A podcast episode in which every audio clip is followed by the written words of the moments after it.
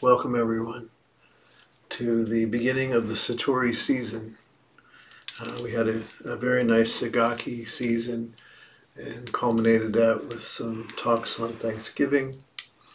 And now we begin the sacred Satori season. Satori is a Japanese word that means enlightenment. And in this particular reference, we're talking about the story of Shakyamuni Buddha. So, in light of the season, uh, because, you know, even though uh, I am a Buddhist, I was raised Christian, uh, very heavily influenced by the Jewish and Christian tradition, and I have great respect and honor for those traditions. And this time of the year, of course, the big national holiday is Christmas. And I think of Christmas, honestly, as both a religious and a secular holiday. Because the religious part of it is for, you know, uh, Catholic, Orthodox, and Protestant Christians to celebrate the birth of Christ. but Santa Claus and the reindeer and all that stuff is also a wonderful part of this season and it's something that's practiced um, by people who are not Christian. I remember back when we were in Japan right before Christmas. Um, they're big on Christmas in Japan. Uh, pine trees and decorated Christmas trees and Christmas songs and uh, even little elfin ninja-like Santa Clauses that were all over the sides of the hotel, climbing up and down the building. So uh, I, I love Christmas too. And uh, so I thought I'd honor all of that by speaking from some passages from both the Jewish and the Christian tradition. So tonight, the first one I want to do is talk about uh, a saying that I that I love, that is found in the Hebrew Scriptures, and that saying comes from Psalm uh, forty six ten and it simply be still and know that I am God. If we take those words and we ask ourselves, what's uh, the universal wisdom here?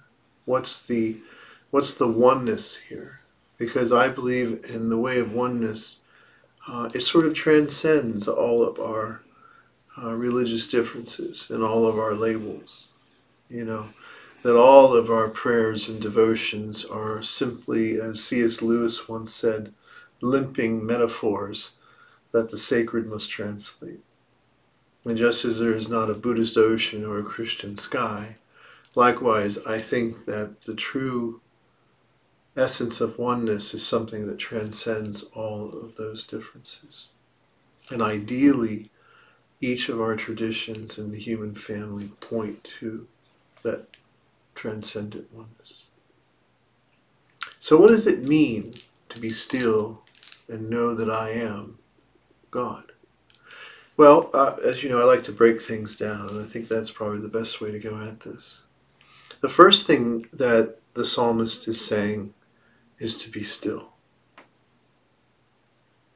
Now, that line is very easy for me to resonate with. And I think for most of us, when we're going through a very difficult time, there is a sense, some, sometimes of a shock, even you might say, that comes over people.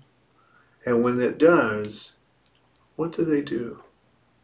They become very still. They become very quiet. And so I think it's natural for us, and even our bodies respond that way, that when we're going through difficult times, we find ourselves in a very quiet or silent, still point. And the practice of meditation that we admonish in the Buddhist tradition, to me, is very much the same. One part of meditation practice is learning to observe the mind and the body and the emotions and realize that they are not who I am. They are not who I am. And in that stillness of abiding,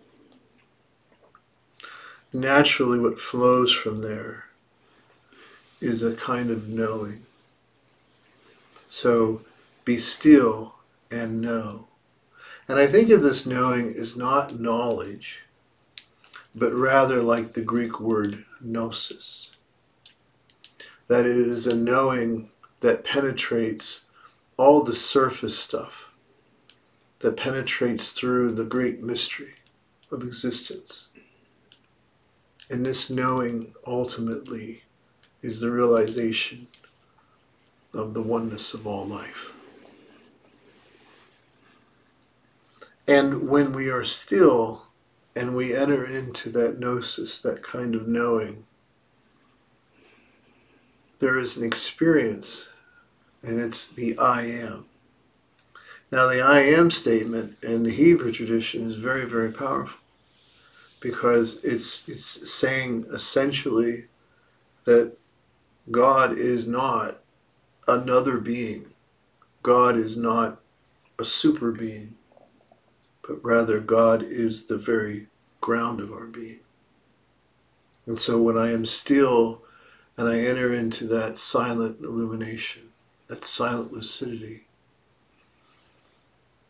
I am. And that I am is the inseparable essence of my oneness. And then the psalmist ends it by saying, Know that I am God. And the word God, like I say, for a lot of people can be troubling or it can be something that has a lot of baggage. But I'm not allergic to that word. And I actually think it's a quite beautiful word. And for me, it refers to the same thing that I would talk about as oneness. Or I could talk about it as Buddha nature. But for me, God is oneness. And oneness not in the sense that God is a thing, but that God is oneness. The very process of oneness, the very wonder of oneness is God.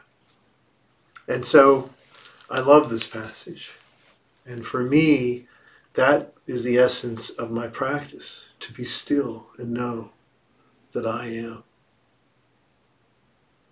God to be still and know that I am oneness.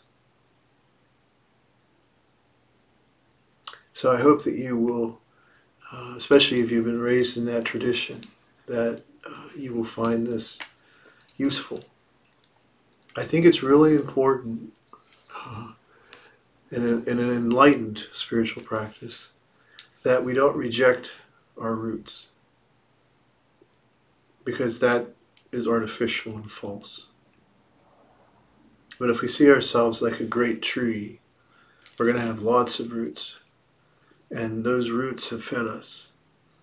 And so I think it's really important at some point in our practice to reconcile with our roots, especially if for some reason we felt we had to get away from them, or we felt that those we had a bad experience, or we felt that those traditions really weren't teaching what we consider truth. I think it's really important for us to bring them back in. So I hope that you will join me in that.